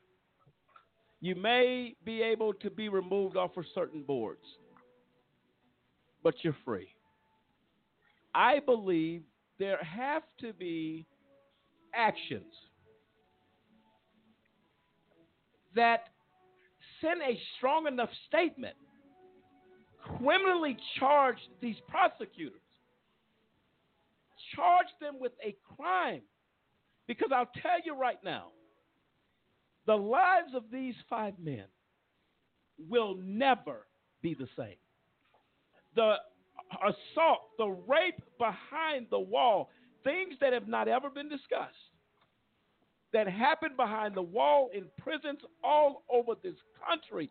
To these boys, the guy that went in and did 14 years, the oldest guy, he was 15, 16 years old. He came out on the other side of what, 30? Yes, he Yes, did the longest time. And then for I mean, the young I'm- boys that went through that, Joe, I mean, what do we do here? Well, you know, I, I should add to this that um, they did try. Um, uh, City Councilman, Brooklyn City Councilman Jumaane Williams, uh, Mm-hmm. did uh, petition um, Manhattan, Dis- the current Manhattan, Manhattan District Attorney, uh, Cyrus Vance, to look over the sex crimes cases that have taken place since that time that have been tried by uh, by Linda Fairstein and Elizabeth Lederer, and he re- he refused to do it. Right. I was just looking at that story, Joe, uh, that he refused to reopen cases handled by Central Park Five prosecutor Cliff. Yeah, uh, Yolanda wants to make another comment before she comes back on. You know, this brings up the point of the prosecutorial and judicial uh, immunity. I mean, Mhm. the law was put in place to protect them against, you know, basically being sued civilly and things like that if they make a mistake. But we have to deal with the fact that how many of these prosecutors have taken that immunity and abused it? How many of these judges have sat back on the bench and because they are immune from prosecution, unless they obviously do something extremely, uh, you know, just egregious, but they sit back and they use that law to say, I am going to stand back, let the prosecutor do what they want to do. I was voted in, people who voted me in, be, I'll stay in place and never, uh, you know, basically rock the boat. The immunity uh, on the prosecutor and the and the judges is something that has to be dealt with because when when you have prosecutorial misconduct, excuse me, misconduct, and a case is overturned, that prosecutor's immunity should go out the window. At that point, that prosecutor should be open for prosecution themselves. And uh, Joe, let's let's uh, get uh, Yolanda's other comment. Um, okay, I'm sorry, she doesn't have a comment. But yeah, Joe. So so that brings up the issue. We have to deal with that immunity issue.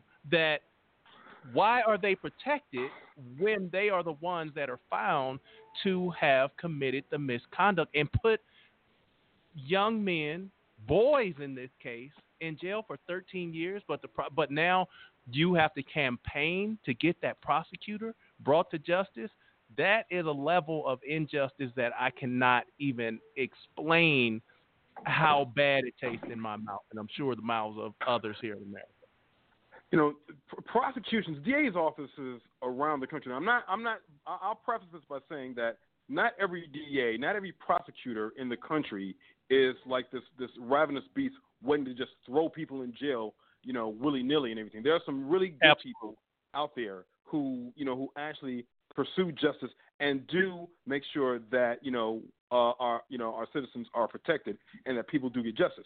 With that said, there are people who you know who really are like that. Um, but it comes down to me again to a voting issue.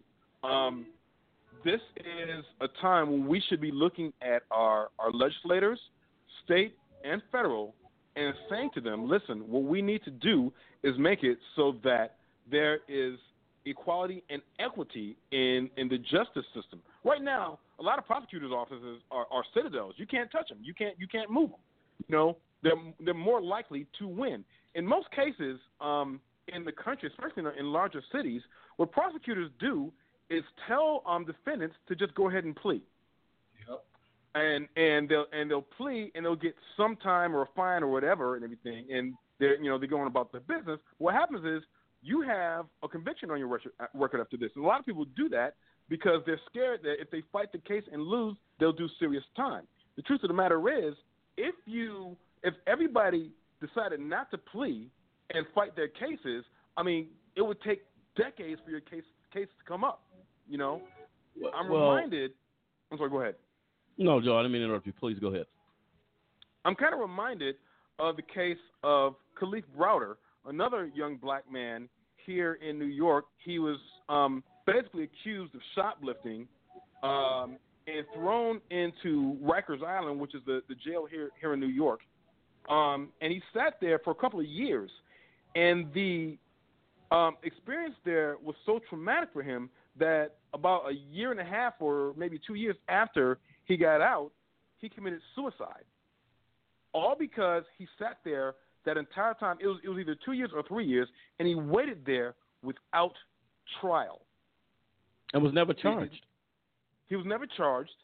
He waited without trial. Case never came up. Turns out that you know they were able to just you know let him go because there was there was there was nothing against them. This and happens so often in cases, so many cases that we don't even know about. Sure. Sure. No, I agree with that, Joe. And I wanted to add to your comment, which is so true. Uh, this is why the outcry is what it is. And we would, we did a show on Kalief uh, Browder, and man, the things that young man suffered. So, when, like you said, they decided, well, we did, we don't have anything to go on. But what you've done to this man, this young kid, and he was abused and assaulted so many times behind the wall at Rikers. He feared because there was some things saying that he may have to go back to jail. They were talking about going after him again, and he said, "You know what? I can't. I can't go back to Rikers Island." And he hung himself on the outside of his mother's house with the air conditioning cord, mm-hmm. where her his mother explained the horror of that, of that body banging against that house as he yes. took his own life. So I think that point, uh, Joe, is is important to be made. And again, I agree with you on the voting. We say it all the time: go and vote. Vote. Do what you got to do. Vote in your districts. Vote in your counties. Do what needs to be done. But I, with all of that done, there's something, as Yolanda said so beautifully and so passionately, that. But what is the, the price? Had I um, did to any person in society what these officers did to these kids, I would be charged with some type of crime. And, and uh, another point, Joe, is that uh, you know with Kalief Browder's situation, if they had let this young man out on bail, which I mean that should be a crime in itself. If they had let him out on bail, he would have been free for those three years and probably would never have committed suicide because he wouldn't have experienced the things that he did of all places in Rikers as a kid. So mm-hmm. the the whole system, you have prosecutors and judges, and then you have the the jail system is set up to keep you locked up so that they can get paid for filling a bed. Those are the issues that, again, like you say, we have to vote against to say this must change and it must change. Now, we do have another caller. Let's get this comment. This is Pastor Banks. Uh, thank you very much, Pastor Banks, for calling in, and you're live. Yes, thanks for taking my call. I was listening to Joe, and I and I surely agree with him on the things he has said tonight. That they're so true. The only thing I think that I would have a problem with is that suppose you go to the poll and you vote for somebody and they have a pretty good record that they do right, they are fair, and all this. We don't have any guarantees that these people are going to stay that way. And so you can vote them in, but sometimes after people get in and get and start feeling a sense of power, power in the wrong hands is always destructive in in any way. But really, you think, well, I voted for this man, and and look what he did. We voted for Senator Bennet here. He treated us like dirt. He said we wasn't his constituents. He wouldn't help. He wouldn't see us in his office. He wouldn't talk to us. We went to his office in Washington. He still wouldn't talk to us. And we we finally uh, uh, done a, a march outside of his office. He didn't have the courtesy to speak to us and said he was not talking to us. We had a real legitimate case of some men, our family, that was put in prison, wrongly convicted, and this man would not assist us at all. When we went to Washington to talk to the other senators in Congress, in fact, one lawyer actually called his office and said, I have your constituents in my office here, and you need to give them some time to hear what they got to say. He still didn't do it. So I say to Joe, I know we don't, we're not going to be able to resolve everything, and I, I understand that. But you know, it's to the point almost. If I do go to the poll to vote, and I do believe that we should vote, is the person we choose are they going to remain honest? Are they going to remain fair and just after they get in there, or do they become corrupt as the system is? Well, I always tell people, I, I hope I'm not interrupting you here. Um, I, I always tell people uh, that your public servants your every place, everybody from your senators and your representatives to your city councilmen, they work for you. And to be honest, they need to be afraid of you. really, they, they need to be in a place where they know that one, they can be voted out of office, two, removed from office midterm if they don't uh, if they don't do honest business. All right. Black Lives Matter movement, I thought was a beautiful thing because people took to the streets whenever they needed to to make their voices heard. All right.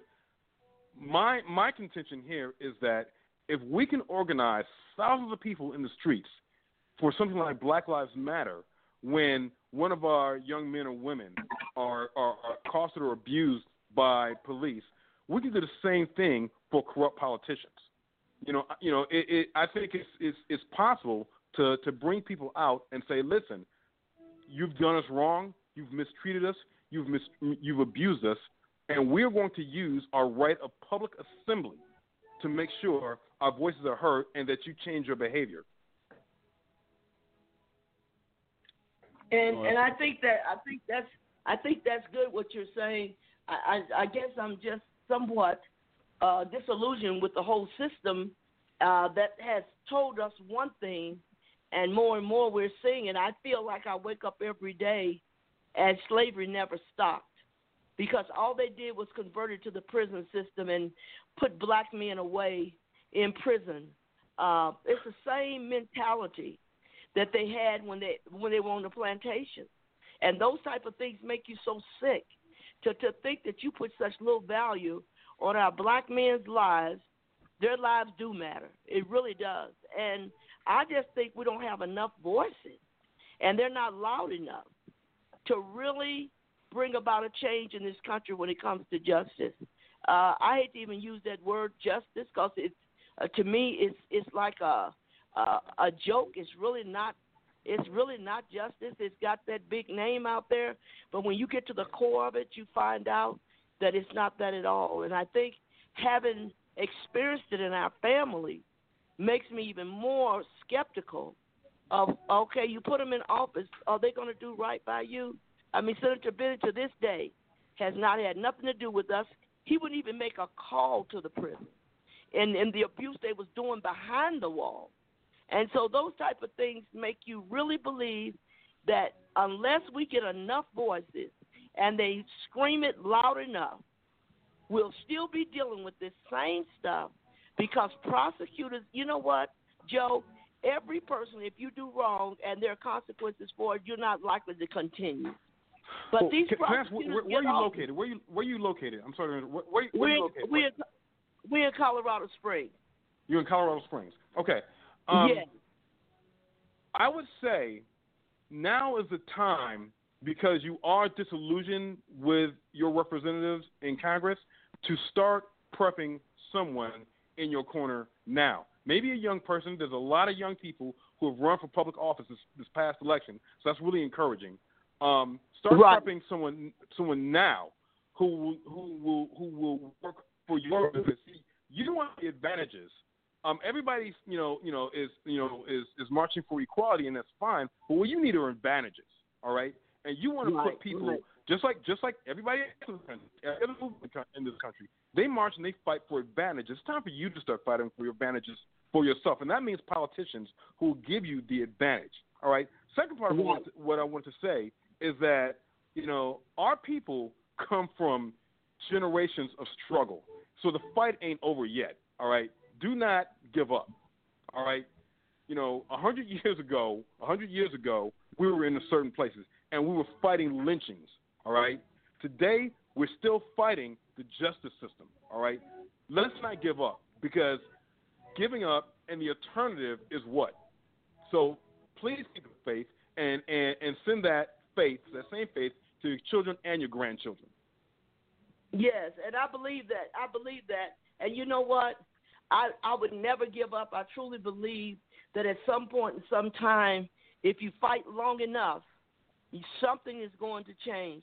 I just think the the fight needs to become more intense and a, and a lot louder than it is, so that the people know what's going on. You know, they even shut the media down here in Colorado Springs and Denver when they when they wrongly convicted our guys, uh, you couldn't. They wouldn't even care it on the evening news. Nothing. Twenty one agents raid the building. These guys worked hard to help to do something for the government. Uh, and and after they got it finished, and Homeland Security contacted them and told them they're gonna put them in the budget for a hundred million dollars. Well, two weeks later, the FBI raided the building, said they came for financial records, and when they put the pushed the cart out there for them to go through it, they left the cart sitting in the middle of the floor and imaged every computer in the building, and never did come for financial records. And you couldn't even get one reporter in this city or Denver that would say one word about what happened to these men. I'm telling you, Colorado is its own. Uh, uh, I call it Mississippi or Alabama. Any of those places that we had an unbelievable uh, time trying to get our freedom in these different states. Let me tell you, I've never seen nothing like it in Colorado. You talking about they all stick together. I mean, uh, the media's not going to talk to you. They're not going to report your story. There, eh, we had people to call here from Georgia saying we want to know about this story, and they were told your your best bet is to back away from this case. This stuff has been concealed. It's time for it to be opened up.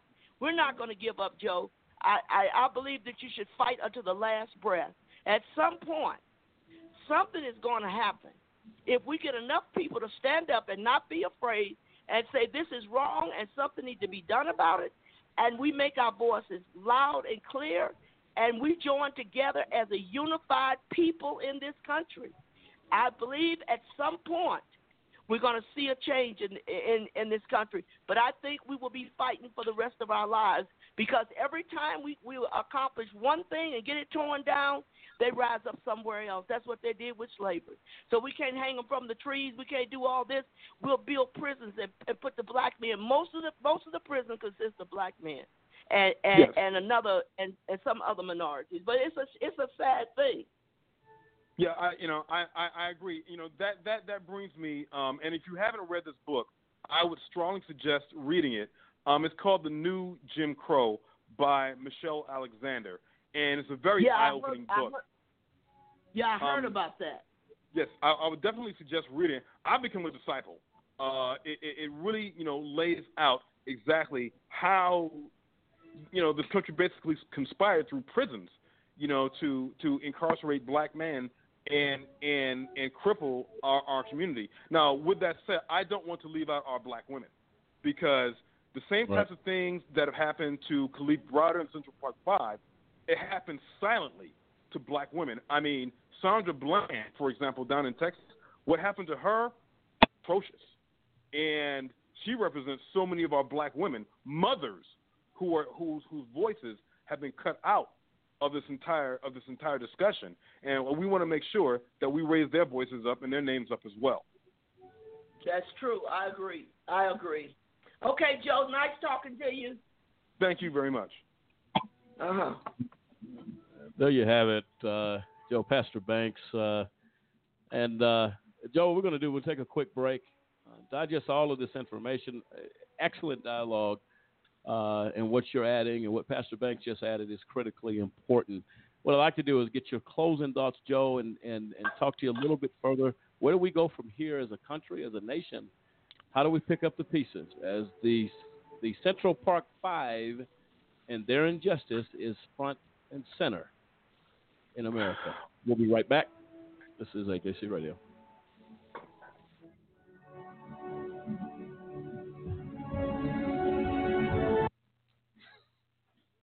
The criminal justice system has a set of rights created to protect you. But do you think it's really protecting us? You had a right to remain silent, but that really means you had a right to be silent.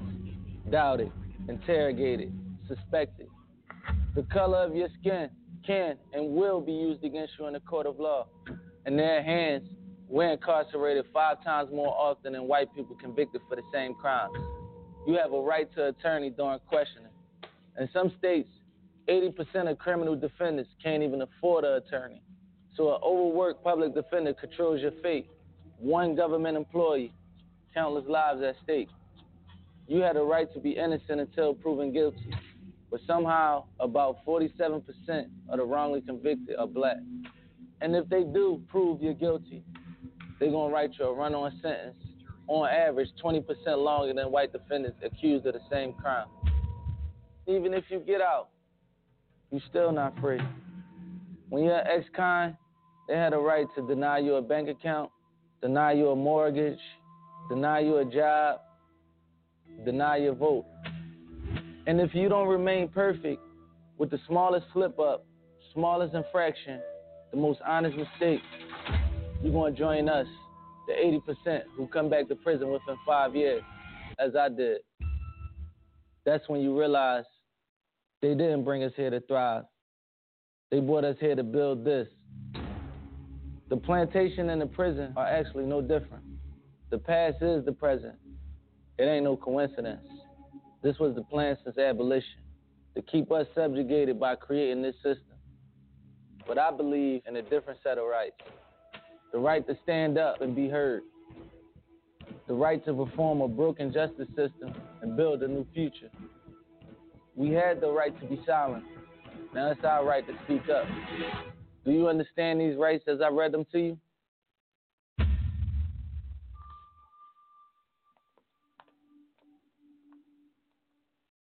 A million people are sitting in the prisons of America for nonviolent offenses.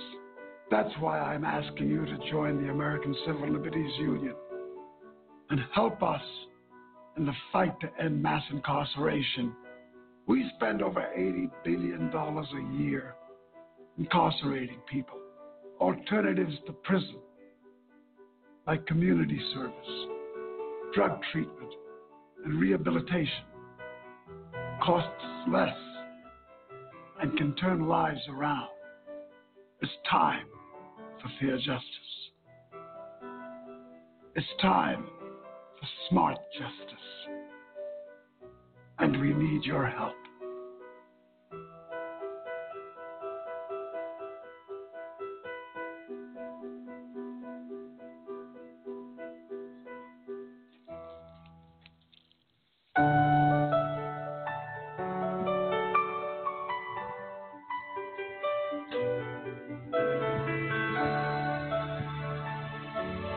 Back, ladies and gentlemen, to AJC Radio tonight as we have had a conversation about injustice. The criminal justice system is broken. Uh, we've been honored tonight to have Mr. Joe Gray joining us and given the insight that uh, he has given. Joe, thank you so much for being a part of this show tonight. And thanks for coming back with us uh, as we get ready, as the time is gone very quickly, but the conversation has been uh, informative without question. And thank you for taking time out of your evening to, to get into this conversation. Joe, I'm going to um, do one better. Uh, your passion and, and what you what you brought to the show tonight, uh, I believe, stands out uh, uh, very very much. Um, the, some of the things that Pastor Banks had alluded to in regards to the injustice and and your encouragement of her to continue. And as she said, she's never given up. We continue to fight this fight. Uh, I'm going to send that information to you on those five guys, the RP5, the injustice they have suffered, and I, I trust your perspective uh, on it, and we'll hopefully have conversation with you on it. Are you okay with that? Uh, sure, sure. And thanks again, Lamont, uh, for for having me. I, I just want to say uh, to to everyone, uh, be encouraged um, to continue uh, to, to, to fight. Um, read as much as you can on this and other cases. Um, and again, you know, be politically astute. Go to your town hall meetings. Um, meet with your representatives, your congresspeople, uh, things like that, and hit the polls, not just in national elections, but your local elections. That's very, very important because these are people who set policies that affect you directly and locally. Everything from, you know, filling in potholes – to deciding uh, how cases are prosecuted. So it's very it's very interest, interesting and, and, very very important uh, that you that you do that. Um, also, everybody can feel free to follow me on Twitter at MJ Gray G R A Y Media um, on Twitter, um, and also. Uh, keep uh, visiting us at thegrio.com for more insight and articles on social justice, political pol- um, uh, politics and culture uh, here in the black community. No, absolutely, Joe, and and uh, those things that uh, that that we've talked about tonight are troubling, without question. We know that. Uh, these are things that I am very grateful uh, to Miss DuVernay for what she has done to bring awareness in this country, for the work that you do, and and others across this country that are that are really advocates to try to bring a message to a country, to a nation, to an America uh, that we might understand and see uh, just what we need to do to continue, as you say, whatever the uh, the resolution steps must that we take. Uh, and again, going to the polls and, and to Pastor Banks's point, uh, you know, we never know who or what. I think I think what happens many times, uh, Joe. I think the culture is so a part of this problem uh, and as, as, Pastor Banks said, people get into a particular field, and when you're dealing with the courts, uh, officers of the court and prosecutors, and you vote them in, we have to change the culture of the system they are going into. Uh, and for those that train and teach these prosecutors to be a certain way, to feel like that it, black lives may not matter, uh, I think all of these things contribute to our problems. Uh, but hopefully, knowing that and the knowledge of that will hope us, hopefully uh, bring us to a point of resolution. And I think that's everybody's hope. I would, I would, I would believe so. Absolutely, absolutely. Um, you know, it, it's important that we uh, continue to look at similar cases um, around the the culture, the country. Um, the Black Public Defenders um, Association they just met last week in mm-hmm. Baltimore, mm-hmm. and it's um, you know they tell me that there are so many Central Park Five cases in so many states around the country, um, and you know you don't have to wait for the newspapers and the, the, media to talk about these. A lot of these cases are public record, and you can simply go on uh, websites of a lot of these DA's offices and dig them up and learn so much about about what's going on. Um, uh, the, the, the, real lesson here is get the information and become as informed as possible on these cases. Also, make sure that if you are there are rules to um to dealing with police. I'm not blaming police for everything, but there uh, there are rules to dealing with police. If you are uh, detained by an officer, the first thing you should be thinking is getting a lawyer. You know, one of the things they they always they tell you at every level from you know from the government to the streets, keep your mouth shut. All right, get yourself a mouthpiece, get yourself a lawyer. That's one of the mistakes that the parents in the Central Park Five case actually made. Is that you know they thought they could just say what the prosecutors and the cops wanted to hear, and they'd be free to go. But what they wanted was a coerced confession, and that's what they got, and that's what started this entire maelstrom. But what they should have done, looking back in retrospect, is you know, remain silent until they could get a lawyer present, uh, so that they could have the proper defense. So one of the things that you know I think, and that's a that's a whole other conversation, is to make sure that whatever you do, you get yourself some representation, uh, so that you can be properly defended in court too. Because prosecutions, their jobs are to prosecute, is to get you know is to get conviction, and the defense lawyer's job is to make sure that you are sprung free, and you have to keep that in mind. No, absolutely. Joe, thanks so, so much uh, for your insight tonight, for your words of encouragement, and uh, your insight on this issue. And again, I'll be in touch with you offline. Uh, I appreciate you taking time uh, out of your schedule. I'm sure you've been busy today, and we wish you a very uh, good rest of the evening. And with always have an open door invitation for you to come back uh, and be a part of our show and our discussion, we would love to have you. We appreciate it so very much. Thank you very much for having me. All right. Take care. All right, folks, there you have it. Joe Gray um, giving some insight uh, to this story. Uh, we're not done with this conversation uh, at all. Uh, we will continue. Tell everybody that you know, folks, next Tuesday, uh, we will address a very, very important issue. And that is where's Hollywood? Where are the notable folks of the African American community that have gone silent in regards that when the Central Park 5 story happened, Oprah Winfrey believed in their guilt. she never once gave a platform to these guys. And I'll tell you what, social media is lighting up as a Just Cause has set out to ask the tough questions. Where was Oprah Winfrey when it mattered? We're going to deal with that. It'll be a part one of part two series when Hollywood went silent in the face of injustice. Join us for that next week, would you? This is AJC Radio. Thank you so much for joining us. Very special thank you to Joe Gray for joining the conversation. We'll see you next time. This is AJC, AJC Radio saying good night and take care.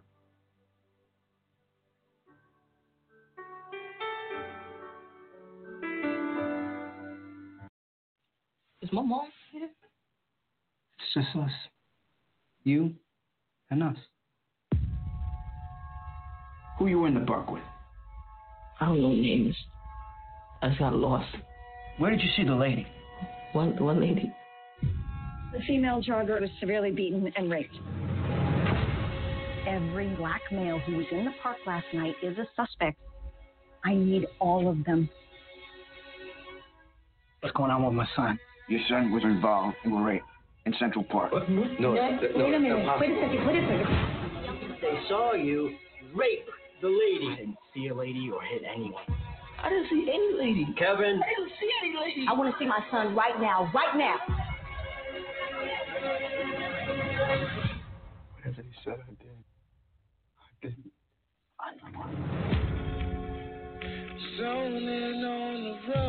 Nothing in these boys' state matches the central facts of the crime. All we need is for one to tie this whole thing together. These tapes are not as clean as the state would have you believe. There is injustice happening here. There is not one shred of evidence. Imagine the frenzy of these teenagers ripping off her They clothes. are innocent of these crimes. They crimes. are guilty.